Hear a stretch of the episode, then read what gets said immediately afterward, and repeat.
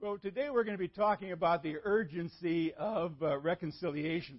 And for those of you who haven't been here, we're wrapping up this four-part series called Urgent. And Urgent is, we've been looking at four one-page New Testament books of the Bible that contain a very urgent message, something that we really need to get at and get at really quick. We needed to put into action ASAP. Now, you're going to see on the screen kind of a summary. The urgent message we covered way back in 2 John was love, the fundamental doctrine of the Christian faith. Love, joy, peace, patience. As Christ loved us, so we are to love somebody else. Then we got to the second message, which came from 3 John, and that had to do with influence. We need leadership and examples to follow, but as Christ followers, we need to differentiate between people who are worth following, other Christ followers, and those that we ought to kind of move to the side and say, sorry, no thanks, we're not interested. We were at Jude last week, and we talked about responsibility. In other words, you're responsible for you. You're responsible for what you think. You're responsible for what you believe and who you listen to and how you behave. And today we're getting at Philemon. And Philemon is another really interesting book. It's all about reconciliation. Reconciliation.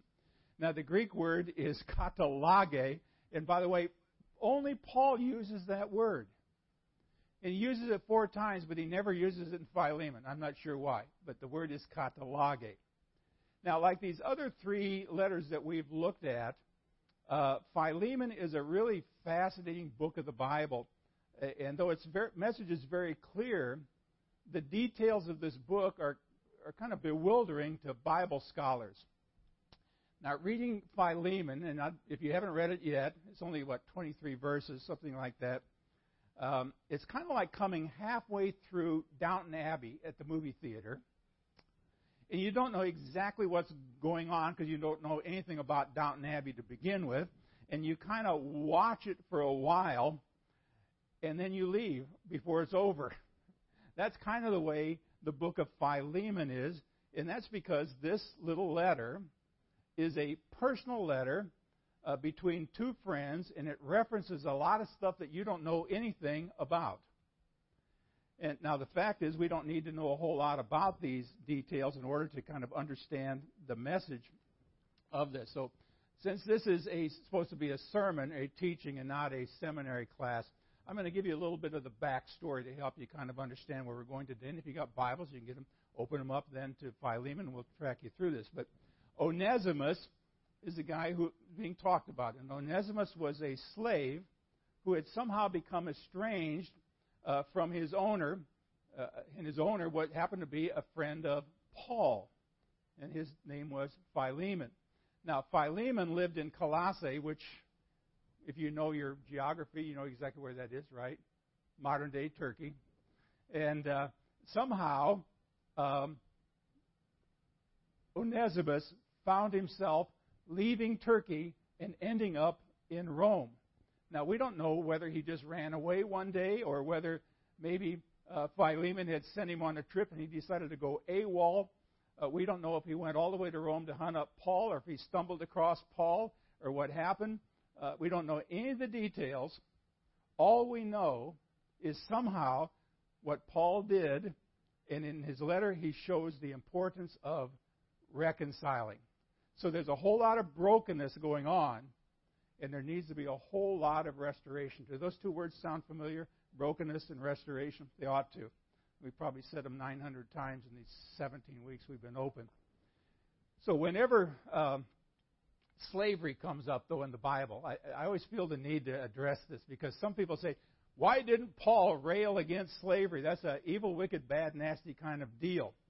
Well, you have to understand, Paul lived in a world where 40% of the population were actually slaves. If a man owned a business and he had people working for him, typically the people who had been working for him would have been his son. Or if he didn't have more sons, he'd go out and he'd hire or buy a bunch of slaves. And so the world's economy during the days of Paul were built upon slave labor. And even the most forward-thinking people could not imagine a world without slavery in Paul's day. It wasn't a question of human rights. It was really a question of productivity, how productive you want to be. In other words, without slaves in Paul's day, who would do the work? Now, Paul, though, I want to give him some credit here because he introduces some really radical ideas in this, even in this little book and elsewhere. He told slave owners to treat their slaves with gentleness and respect. Now, this is in a culture where it was okay if you owned slaves, you could beat them, or you could actually kill them, or you could speak harshly to them, you could curse at them, you could spit on them, you could do all kinds of evil, wicked, bad, and nasty things.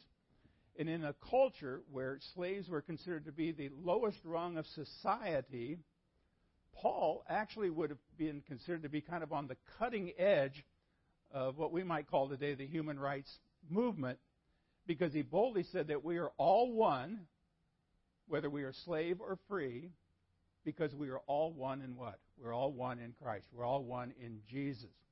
And just the fact that he was trying to get two people together who had brokenness, a slave owner and a slave, to bring them into reconciliation, kind of shows that Paul was really kind of an advanced thinker in his day. See, common wisdom in that day was, run away, slave, whip him, beat him, teach him a lesson, and make him an example of every other slave who ever thought about running away from his master. And Paul says, well, hold it.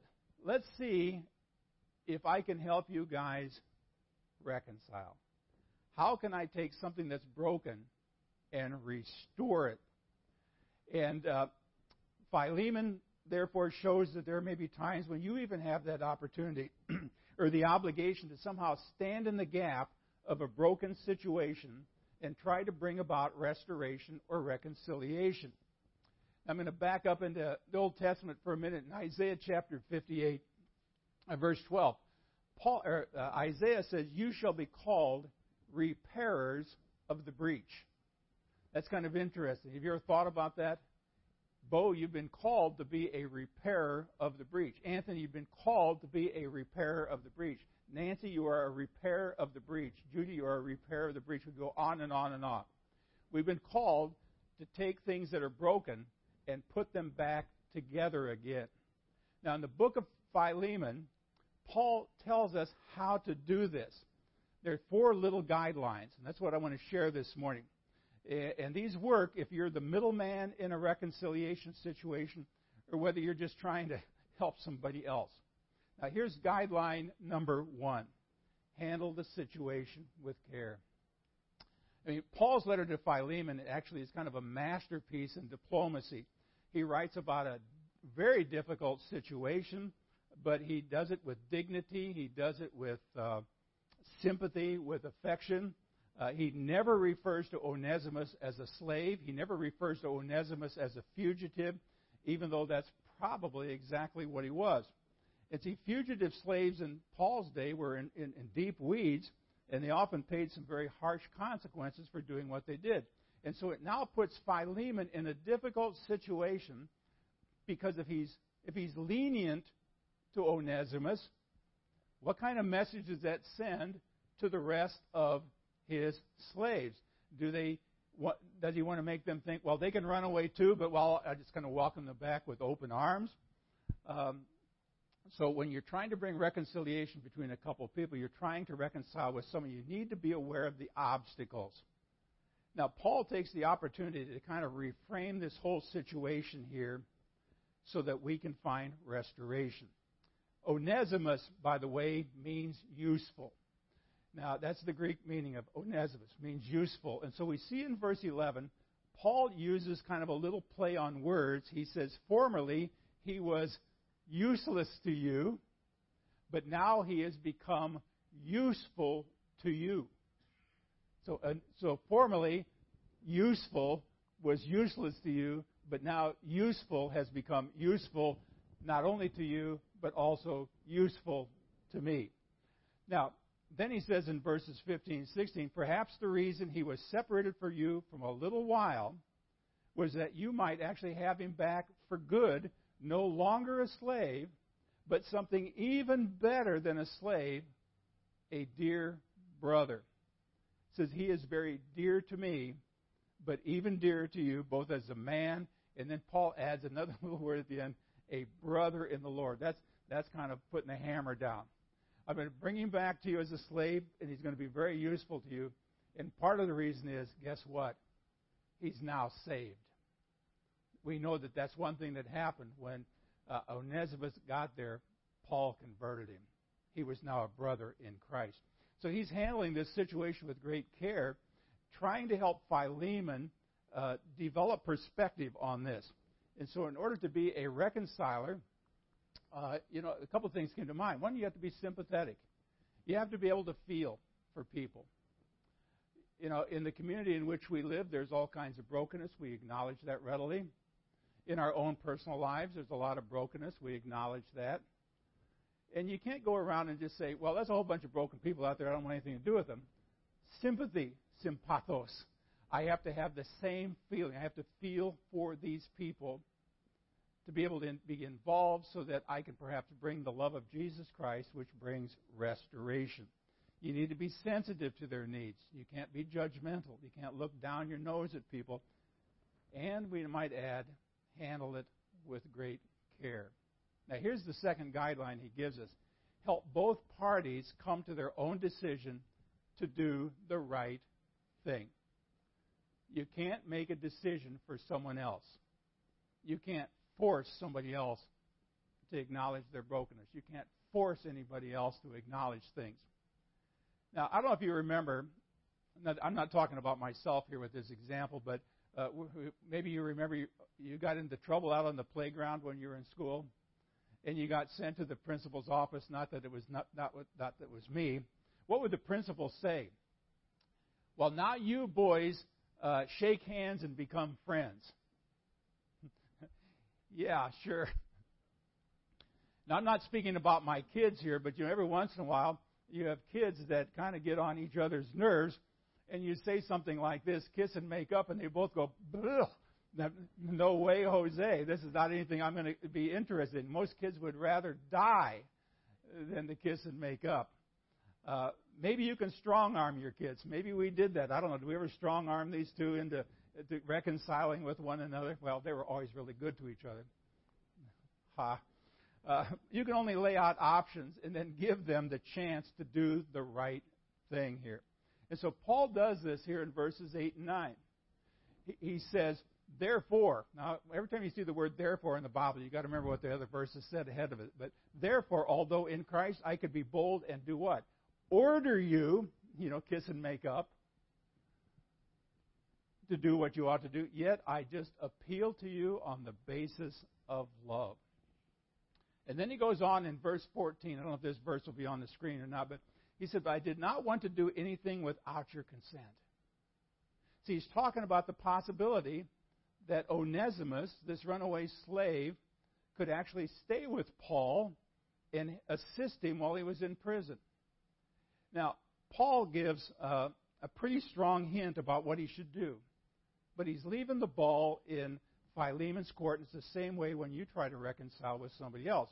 You can't go to them and say something like, I want things to be right between you, and I want you to do what I think is right. You have to let the final decision be made by these people themselves. Now, here's the third guideline. If you want to be a repairer of the breach, be willing to give of yourself. It's not an easy thing to enter into unknown territory. I can remember my first mission trip many years ago. The first place I ever went to was Russia. It was right after the Iron Curtain. And I kind of wondered, what do I have to say to people that I don't even know? I mean, what credibility do I have? I mean, how do I help these people become stronger Christ followers? How do I become a repairer of the breach? And I remember my good friend, Dr. Ken Hunter, said, just be yourself. Just do what God has equipped you to do. Now, some of you are really good talkers. Some of you were born talking. Terry. No, I don't know Terry.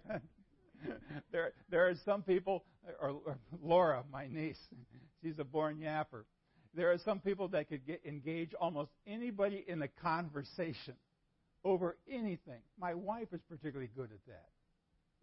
Then there are people like me who kind of tend to be introvertish and kind of just waiting for the right time. But what Paul is telling us here is you need to be willing to give of yourself. You need to step outside your boundaries. You need to be who you are. But if you're going to be dealing with brokenness, sometimes you're going to be dealing with brokenness that is totally unfamiliar to you. It's way outside your boundaries. Now, Eric's going to give us a little example a little bit later because he and Cheryl are co-founders of something called Songs and Smiles. They help families of people who have dementia, memory care issues and everything. And I think he would acknowledge that for some people to talk to people is very difficult. And sometimes in order to do that, you have to kind of put aside who you are in order to engage a person to help bring about some joy, some songs and smiles into their lives. Now, Paul kind of ratchets this up by saying in verses 18, 19, and by the way, if he has done you any wrong or owes you anything, charge it to me. I mean, this is going above and beyond the call of duty. I'll pay you back. I, Paul, am writing this with my own hand, and I will pay it back, not to mention, oh, by the way, that you owe me too. After all, how did he come to know Jesus Christ? See, that's the difference between meddling and peacemaking. You've probably heard the old phrase, put your money where your mouth is. That's what Paul is doing. Paul is willing to say, I'm willing to pay a debt in order to get you two guys back together again. Now, hopefully you can make a quick jump into realizing that somebody has already paid a debt for you. That somebody is Jesus. Because as broken people, sinful people, we have a fractured relationship with our Heavenly Father. We need to be reconciled, and what happens? Jesus comes into this world, and he pays the debt for our reconciliation. He pays the price so that for our sins, so that we can now have peace with God. See, the Bible says that even though we were God's what? Anybody know how it goes? Even though we were God's enemies, that's a strong word. We don't like to think, well, no, I just wasn't getting along with God for a while. No, you were an enemy of God in your brokenness. And you were living in rebellion. You're separated from him by whatever sin. And then Scripture goes on and says, we were reconciled to him by the death of his Son. So reconciliation for us, restoration, came through the suffering and death of Jesus, who stood in the gap between sinners and a holy God in order to pay the price for us. So we need to learn, as Christ followers, to do much the same thing. That's why Jesus, when he's teaching in Matthew chapter 5:9, he says, you guys need to understand you can be blessed. Blessed are the peacemakers, for they will be called, and we probably today say, the sons and daughters of God. This is what Jesus says to us. Now, here's the fourth guideline. You need to follow up. Verse 22, Paul says, one more thing. I like that. Paul, he's always got one more little thing he wants to add here. Prepare a guest room for me because I hope to be restored to you in answer to your prayer. So somebody's already looking at Paul and say, Paul's kind of in a broken situation. He's locked up in jail. But I know that you've been praying that somehow we'll get back together someday, that it would be restored back to the way it was. See, Paul, if you don't know, was under house arrest. He was chained to the Praetorian Guard day and night. He was able to receive visitors. He was able to write letters. He was able to conduct a certain amount of business, even though he was not able to come and go. But he always felt that somehow, someday, he was going to get out of prison. And his plan was, when he got out of prison, he was going to make that 1,000-mile journey from Rome all the way back to Turkey and hang out with Philemon and encourage him. He was saying, this letter does not end my connection between you and Onesimus. And why not? Because when the time comes, reconciliation is not a one-and-done event. I'm going to put it more bluntly this way. Restore is not about hit-and-run ministry. We're not about hit-and-run ministry. A lot of people do hit-and-run ministry. They come, boom, they're gone. And that's the last you ever see them.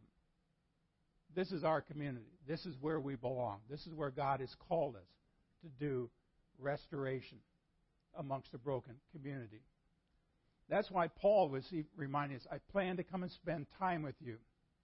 And Paul says later in 2 Corinthians, we have been given a ministry of reconciliation. So we take this very personally. That means we help people to be reconciled to God and help people to be reconciled to one another. And then, of course, Colossians 3:15 echoes that thought. We should be eager to do what? Maintain the bond of unity, and let the peace of Christ dwell in your hearts, such as members of one body you were called peace. Now, the simple truth is sometimes we don't really do that. Sometimes people find themselves in conflict. They find themselves in deep weeds. And when that happens, sometimes we go, well, not my problem. But when these things do happen, we have the opportunity to say, yes, I can enter into this. Now, I've just been back, about 2 weeks from prison? Has it been about 2 weeks?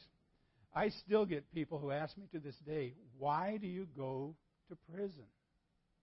I've had church members say, why do you waste your time by going to prison when you couldn't hang around here with us? Well, it's because there are people down there that are broken, and they've many of them got to the point where they acknowledge their brokenness. They know why they're in prison, and they need somebody to come in and remind them of what happens with broken people when Jesus comes into their life. You could be a peacemaker. You can be a repairer of the breach.